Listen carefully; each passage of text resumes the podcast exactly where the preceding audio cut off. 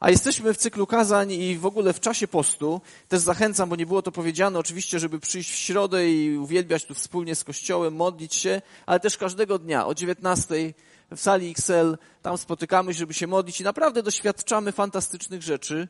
E, niewiele mówiąc do siebie, więcej mówiąc do Boga, a jeszcze więcej słuchając. I to jest naprawdę błogosławiony czas, więc jeśli masz taką możliwość codziennie od poniedziałku do soboty o 19 spotykamy się wspólnie z tymi, którzy chcą i mogą i też modlimy się o tych, którzy nie mogą, a chcieliby, bo różne są życiowe sytuacje.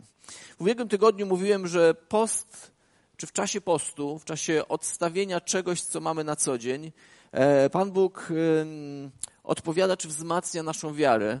A dzisiejsze to przesłanie chciałbym powiedzieć, że e, z postem zawsze była związana modlitwa i ten tydzień poświęcimy na to, żeby modlić się, żeby rozpoznawać, co Pan Bóg w modlitwie chce robić, bo modlitwa prowadzi nas do nadziei. Kiedy się modlimy, to z nadzieją. Z nadzieją, że Bóg odpowie, z nadzieją, że usłyszymy, z nadzieją, że zmieni się rzeczywistość, wśród której żyjemy. I zatytułowałem sobie to moje przesłanie tęsknota za byciem widzianym. Nie wiem, czy się ze mną zgodzicie, ale wiele z nas, zobaczymy zaraz z tekstu, który będziemy czytać, tęskni za tym, żeby zostać zobaczonym. Bo modlitwa jest znacząca dla wierzącego w Jezusa Chrystusa. Dlaczego? Dlaczego modlitwa ma znaczenie w naszym życiu? Albo czy ma znaczenie? Wiecie, zacytuję, mm, rozpocznę od zacytowania Andrew Murray'a. To taki ciekawy człowiek, który napisał kilka książek i w jednej z nich pisze takie słowa. Modlitwa ma być tak prosta i naturalna, jak oddychanie lub praca dla zdrowego mężczyzny. Niechęć, którą odczuwamy. Czy ktoś kiedyś z mężczyzn odczuwał niechęć, żeby rano pójść do pracy? Zdarzało się tak. Jedna osoba, dwie. No dobrze. Nie wiem, co myśleć o pozostałych. Albo nie chodzisz do pracy, albo nie jesteś mężczyzną. No nie wiem, jak to zrozumieć, taki żart miał być. Ale idąc dalej. Modlitwa ma być tak prosta, naturalna, jak oddychanie lub praca dla zdrowego mężczyzny, a niechęć, którą odczuwamy i niepowodzenie, które wyznajemy, są głosem samego Boga, wzywającym nas do uznania naszej choroby i przyjścia do Niego po obiecane uzdrowienie. Kiedy odczuwam niechęć w ciele, to tylko mówi o tym, że moje ciało z natury jest grzeszne i leniwe, a Pan Bóg pobudza nas do tego, żeby przyjść w modlitwie, a tam otrzymamy uzdrowienie. Modlitwa jest jedną z najbardziej niebiańskich i duchowych funkcji życia duchowego. Tam, gdzie jest dużo modlitwy, będzie dużo ducha. Tam, gdzie jest dużo ducha, modlitwa będzie wzrastała. Kilka myśli, które powiedział, ciekawych, inspirujących, zachęcających do też wewnętrznego doświadczenia, ale spójrzmy na to też, co powiedział sam mistrz, bo to jest ważne. Ewangelia Mateusza, zapraszam, otwórzcie e, w telefonach papierową wersję, jakąkolwiek macie. Mm, nie zaznaczyłem sobie, to chwilę potrwa dłużej. Ewangelia Mateusza, szósty rozdział. Krótko, od piąty i szósty werset.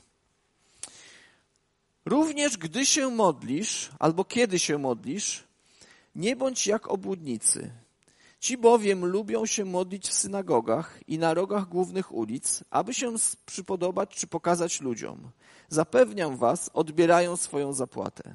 Ty natomiast, gdy pragniesz się modlić albo kiedy się modlisz, wybierz zaciszne miejsce, zamknij ze sobą drzwi i módl się do swego Ojca, który jest w ukryciu, a Twój Ojciec, który widzi również to, co ukryte, odpłaci Tobie. I mam trzy prawdy z tego tekstu, które chciałbym, żebyśmy na nie spojrzeli. Prawda pierwsza, kiedy, a nie jeśli. Chcę Wam pokazać, że Jezus zaczyna od bardzo szczególnego, prostego słowa. Kiedy się modlisz, a nie jeśli się modlisz. Osobiście wierzę, że modlitwa jest naturalną i normalną częścią życia ludzkiego człowieka, który w Chrystusa uwierzył. To był sposób Boga, czy to jest sposób Boga na komunikowanie się z człowiekiem. I kiedy spojrzelibyśmy na pierwszą księgę Mojżeszową, zacytuję tylko, i Bóg im pobłogosławił i rzekł do nich, bądźcie płodni, rozmnażajcie się, napełniajcie ziemię i podbijajcie ją i panujcie nad rybami morskimi, ptakami niebios i nad wszelką żywą istotą, która się porusza na ziemi. I Bóg im powiedział, tak jest tam w tym tekście, Bóg im powiedział, skomunikował do nich, chciał się z nimi komunikować. Bóg stworzył ludzi, a potem po prostu pozwolił im rozmawiać z Nim. Powiedział do nich, oni potem odpowiedzieli. Jezus o tym wie i wzoruje się na tym, i w rzeczywistości nie możemy mieć lepszego nauczyciela niż Chrystus do tego, żeby nauczyć się, jak przemawiać do Ojca, bo on z tym Ojcem miał bezpośrednią relację. I powstaje kilka pytań. Czy uważamy, że modlitwa do Boga Ojca jest częścią mojego życia? Czy uważasz, że modlitwa do Boga jest częścią Twojego życia?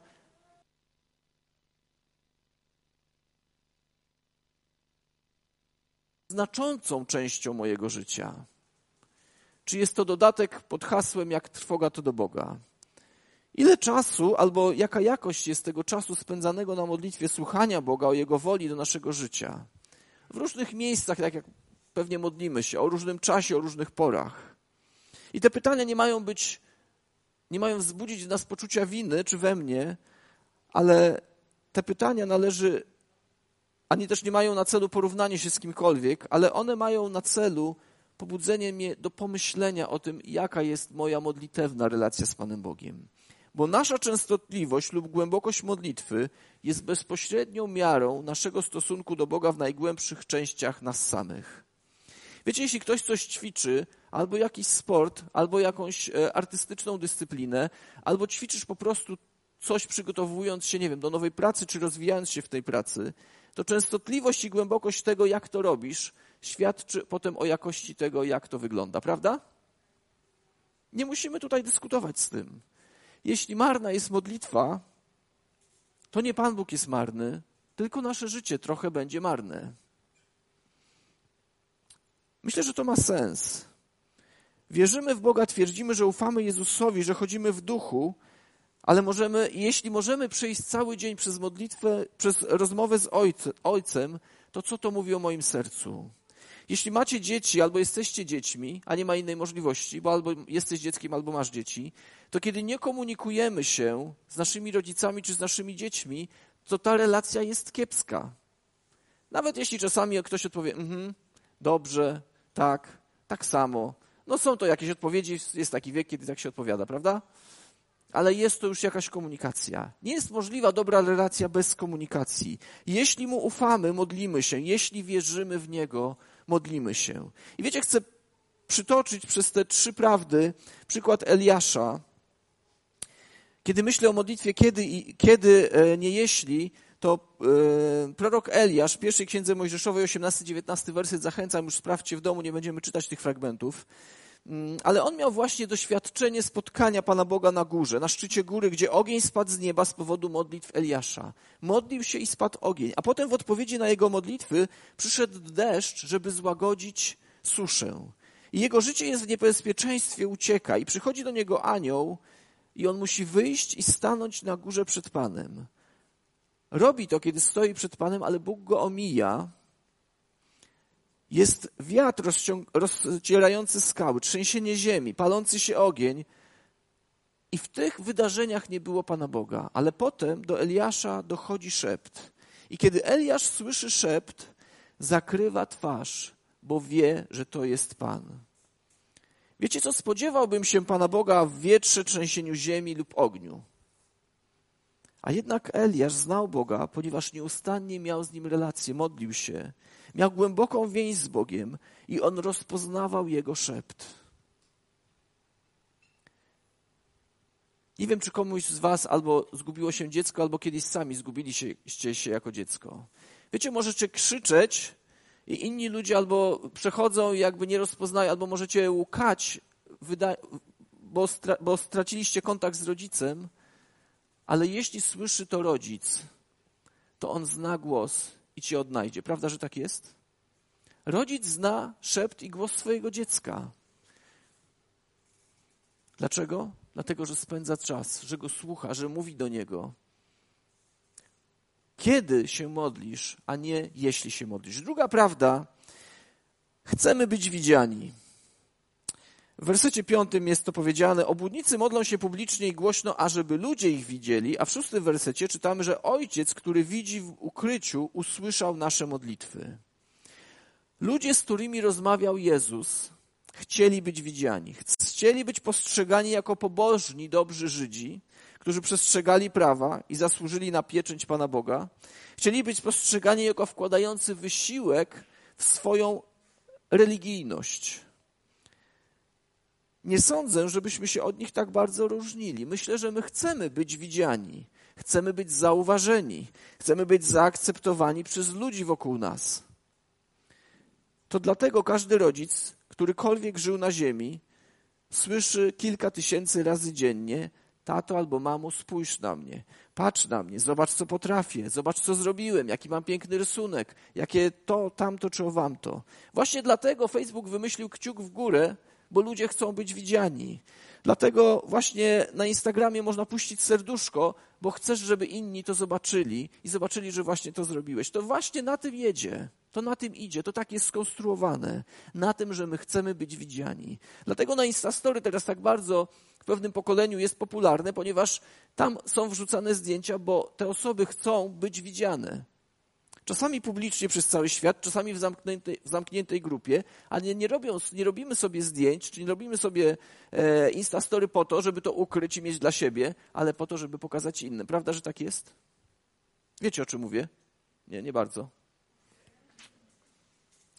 Po to robiliśmy zdjęcia i wkładaliśmy je do albumów, że jak przyjedzie babcia, to żeby mogła obejrzeć. Prawda? Mówiąc innym językiem w innym pokoleniu. Ale tak to mniej więcej wygląda.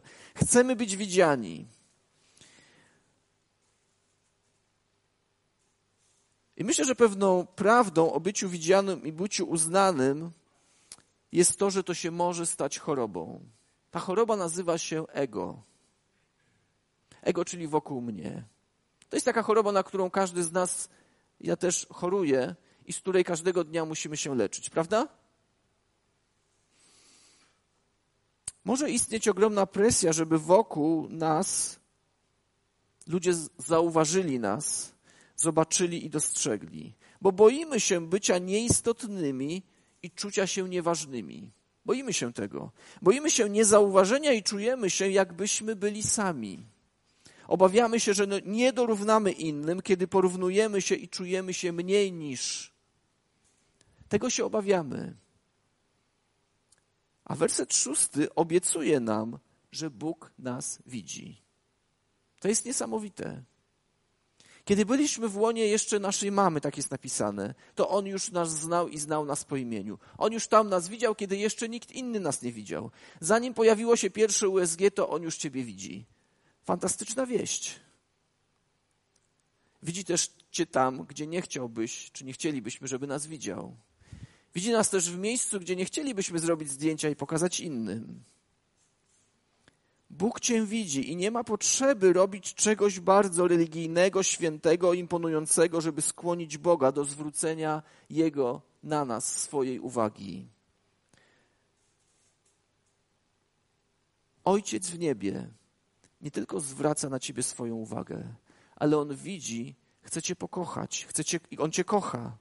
I dlatego, że Cię kocha, to pochwali Cię, to skonfrontuje Cię, to postawi cię do pionu, to pobłogosławi cię, to czasami coś odstawi od twojego życia. Szukajmy wartości, jaką Bóg przypisuje tobie, a, nikomu, a nie komuś innemu.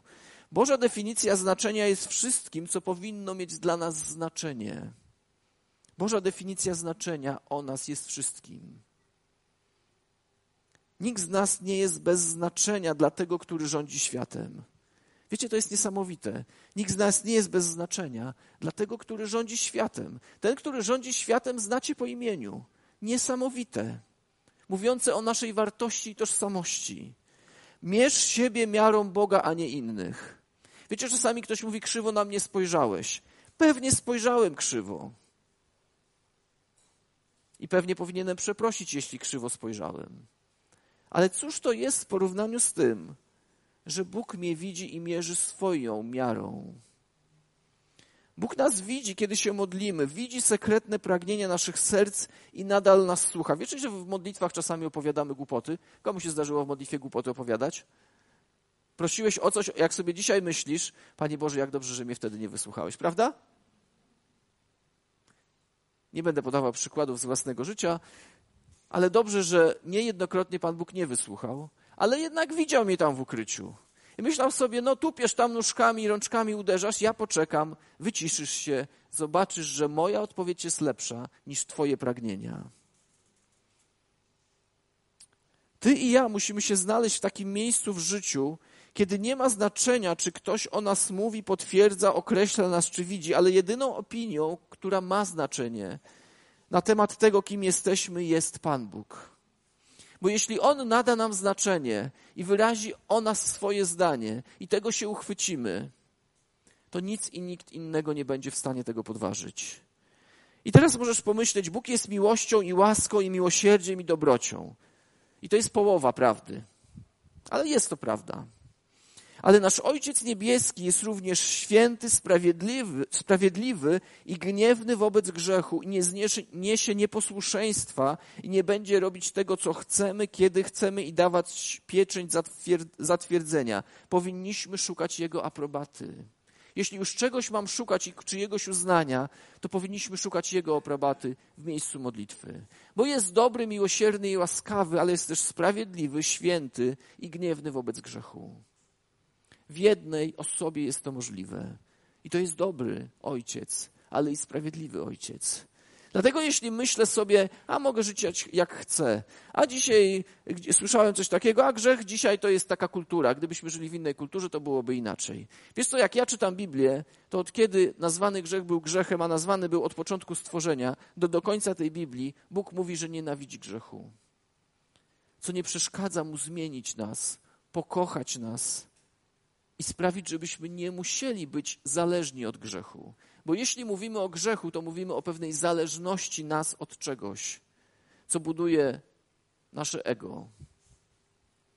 Oczywiście trudno niejednokrotnie jest to porzucić. Trudno jest wyrwać się z tych więzów, ale po to Jezus umarł na krzyżu, żeby usunąć wszelkie więzi i wszelkie rzeczy, które powodują, że nasza wartość jest zależna od czegoś innego, czy od kogoś innego niż od Pana Boga. Bądźmy szczerzy, jeśli ty i ja nie będziemy się modlić, nie usłyszymy ani nie doświadczymy uznania Pana Boga.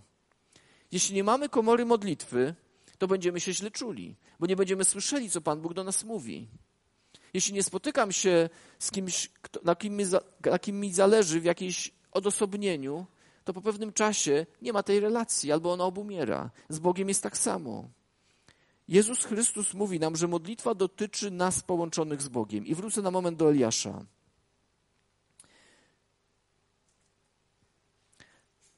Eliasz zmierzył się z prorokami Baala na górze Karmel.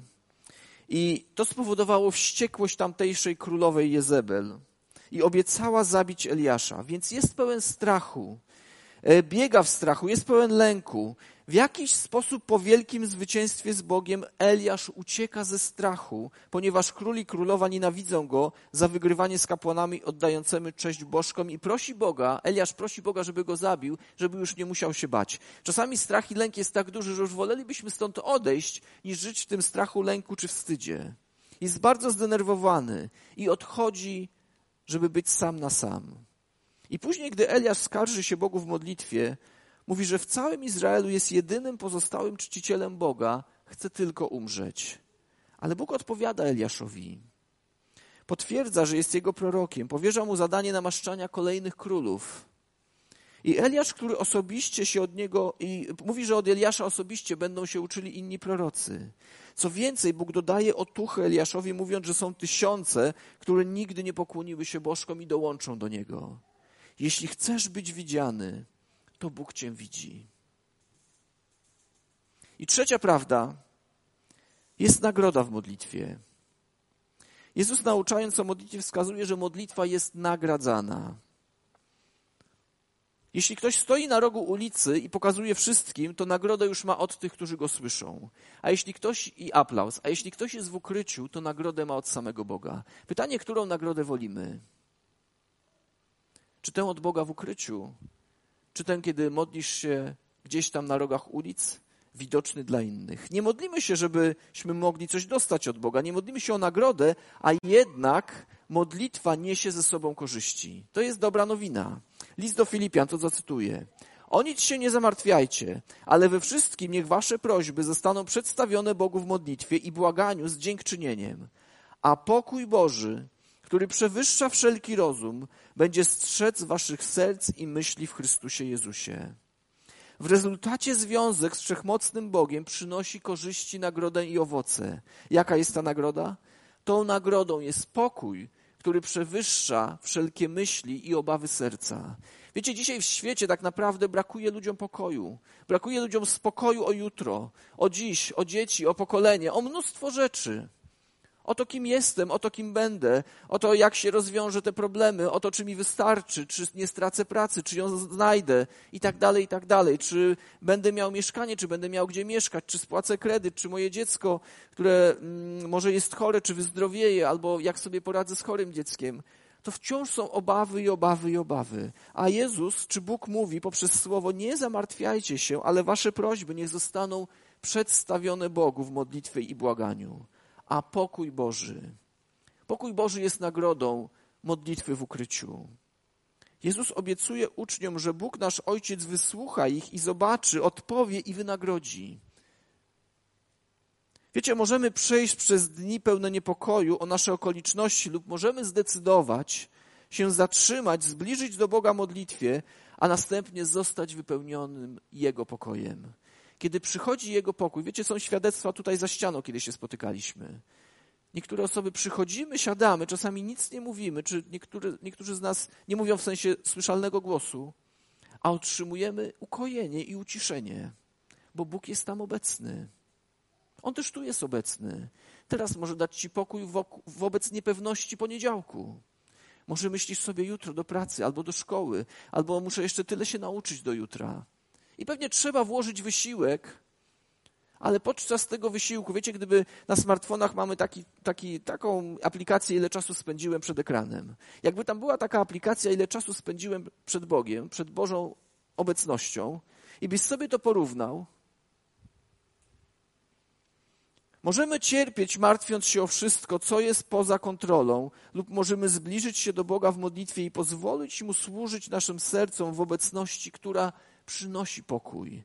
Możemy sami podejmować decyzje w naszym życiu i tego żałować, lub możemy zatrzymać się i skonsultować to ze Stwórcą, z Jego wolą i mieć spokój co do naszej decyzji. Wiecie, wiecie co? Wolę pomylić się z Panem Bogiem, niż samemu podjąć właściwą decyzję.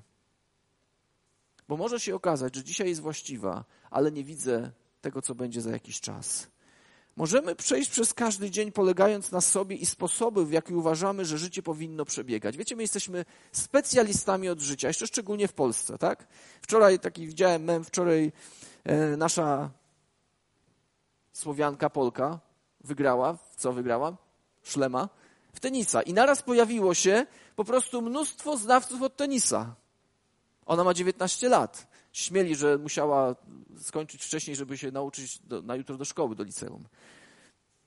Ale myślę, że to samo, jeśli chodzi o modlitwę, czy o nasze życie, to polegamy na sobie i sposobie, w jaki uważamy, że życie powinno przebiegać, jak należy zarządzać związkami, my wiemy lepiej, Wiemy lepiej, kiedy się rozejść, a z kim się nie rozejść. Wiemy lepiej, jak rozwód powinien, czy w ogóle powinien być. Wiemy lepiej, w jakie relacje wchodzić. Wiemy lepiej, czy relacje jednopłciowe powinny być, czy nie. My, jako ludzie, wiemy lepiej. Lub możemy modlić się i być wypełnieni Jego pokojem i stawić czoła tym rzeczom z Bogiem, strzegąc naszego serca. Bóg daje odpowiedzi. On nigdy nie skreślił żadnego człowieka. Nie słyszałem. Nawet co do Judasza nie jesteśmy pewni, bo to zostawiamy sądowi Bożemu. Ja nawet daję taką kontrowersyjną myśl. Nawet co do matki Teresy nie jesteśmy pewni. Wybaczcie za porównanie, ani nawet co do Adolfa Hitlera nie jesteśmy pewni, gdzie on jest. My wiemy, gdzie powinien być ze względu na uczynki, ale to nie ja jestem sędzią. To Bóg jest sędzią, a to, czego my potrzebujemy, to Boży pokój w naszym sercu a możemy go otrzymać tylko w modlitwie, tylko w oddzieleniu się. I przykład z Eliasza, już ostatni. Prorok Eliasz stanął sam przeciwko 450 prorokom. Wiecie, oni przyszli zrobić manifestację, przyszli na taki protest, żeby pokazać, że myślą inaczej. A Bóg mu powiedział, wiesz co, ty zbuduj ołtarz i ja strawię ogniem wszystko. Nie tylko to, co na ołtarzu, ale i ołtarz, i fosę wokół ołtarza, bo tam była fosa, żeby się nie rozszedł, czyli z wodą. Mówi, ja to strawię, ale ty będziesz sam, a ich będzie 450. Nie wiem, czy bym się odważył stanąć przeciwko 450, bo jeśli by przypadkiem ten ogień nie spadł na mój ołtarz, to spaliliby mi oni mnie na tym swoim. Eliasz był w takiej sytuacji. Ale ci ludzie, którzy, ci prorocy fałszywi, czcili bożka, nacinali się nożami, cieli się i szli dalej, ale Biblia mówi, że nie było głosu i nikt nie odpowiedział. Kiedy oni nacinali to swoje ciało, kiedy modlili się do tych swoich bożków, nie stąpił ogień na ich ołtarz, nie zapalił się. A Eliasz modlił się do Boga i prosił, aby Bóg uczynił potężny czyn. I Bóg zesłał ogień z nieba, spalił ofiarę i spalił ołtarz i wszystko, co wokół ołtarza. I wszyscy, którzy tam stali, zrozumieli, że Bóg jest królem królów i panem panów. Miał pokój od Boga, aby uwolnić ziemię od fałszywych nauczycieli. Ryzykował życie, ale miał pokój od Boga. Bo myślicie, że rano się obudził i pomyślał, Panie Boże, bo dzisiaj będę ołtarz budował, Ty tak mi powiedziałeś, więc nie wiem, co odpowiesz. Nie, ze względu na to, że miał relację z Bogiem i Bóg mu wcześniej coś zakomunikował, to miał pokój w sercu, że tę ofiarę, którą złożył, Bóg pobłogosławi. Nawet gdy Eliasz bał się, uciekał dbając o swoje życie, jego życie modlitewne podtrzymywało go. Bóg nawet posłał anioła, który go karmił, anioła, który dawał mu spokojny sen. Ilu z nas, ilu ludzi, może nie z nas, ale ilu ludzi się nie ma spokojnego snu, nie wie, co z tym zrobić. A kiedy przychodzi Boży pokój, są takie świadectwa Bożego działania, to naraz zaczynam normalnie spać. Mogę się wyspać. Dzisiaj można powiedzieć, cóż z, tego, cóż z tym dziwnego. To jest Boży cud, jeśli przez długi okres albo ileś lat nie mogłeś, czy nie mogłaś normalnie spać.